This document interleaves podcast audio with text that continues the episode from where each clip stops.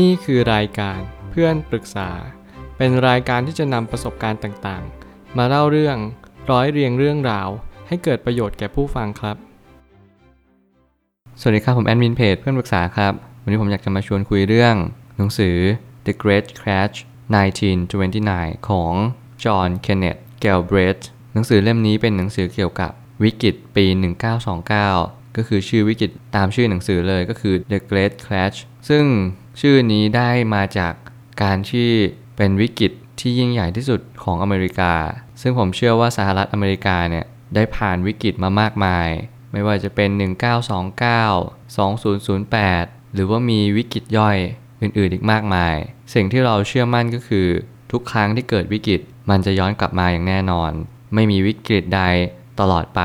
และไม่มีจุดสูงสุด ใดตลอดไปเช่นเดียวกัน ไม่ว่าคุณจะอยู่ตรงจุดไหนของช่วงเวลาไทม์ไลน์ของโลกใบนี้ ขอให้คุณระลึกรู้ไว้อยู่เสมอว่าคำว่าตลอดไปไม่มีจริง การที่คุณเจอวิกฤต การที่คุณเจอหลุมอากาศ หลุมดำหรือว่าเจอจุดแสงสว่าง หรือแม้กระทั่งจุดที่เบาสบาย ขอให้ระลึกไว้อยู่เสมอว่า ไม่มีคำว่าตลอดไป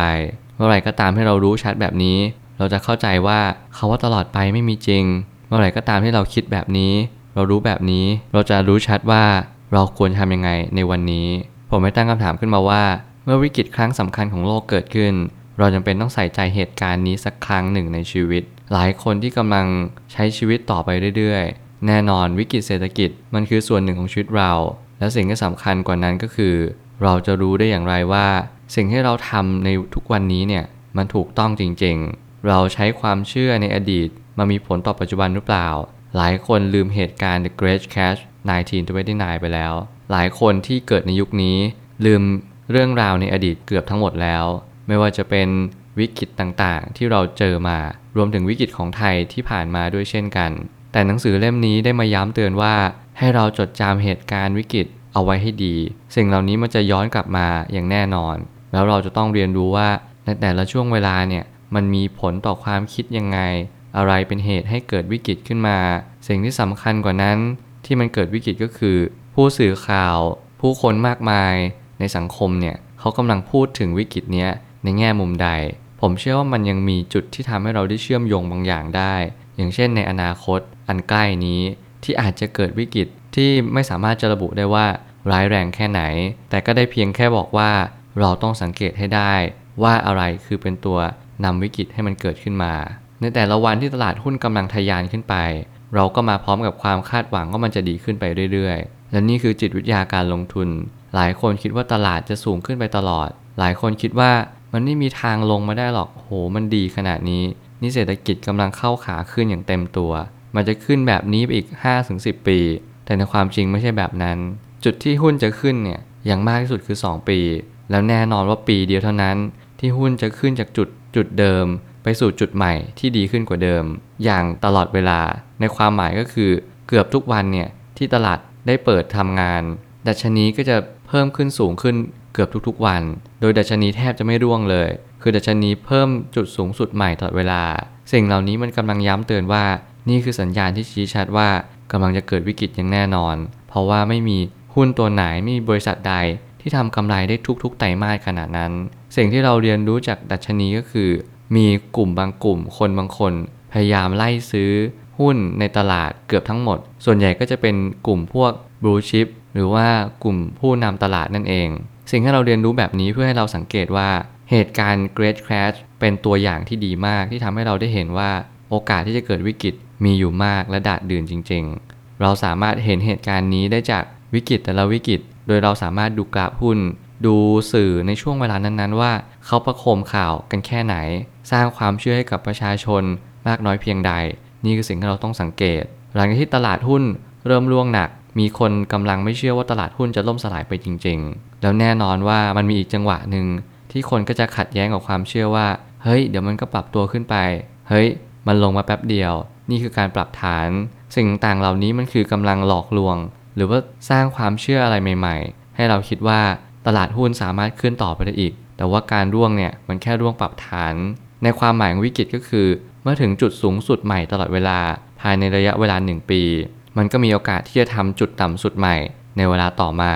มันไม่มีใครที่จะซื้อหุ้นตลอดเวลา และถือเงินเอาไว้ตลอดเวลา เช่นเดียวกัน เพราะคนส่วนใหญ่ที่ซื้อหุ้นระดับนั้น เขาก็อยากได้กำไรกลับคืนมา คิดแบบอุปสงค์อุปทานง่าย ๆ ก็คือ ยิ่งต้องการซื้อมากเท่าไหร่ อัตราการต้องการขายต่ำ ราคาก็จะสูงขึ้น แต่แน่นอนเมื่อไหร่ก็ตามที่อัตราการขายสูง อัตราการซื้อต่ำราคาก็กดต่ำลงมา สิ่งเหล่านี้มันจะเป็นตัวชี้วัดว่าทำไมราคาถึงร่วงทำไมราคาถึงขึ้น มันไม่ได้อยู่ที่ว่าวิกฤตหรอก มันอยู่ที่กลุ่มคนกลุ่มหนึ่งที่สร้างความเชื่อให้กับเรา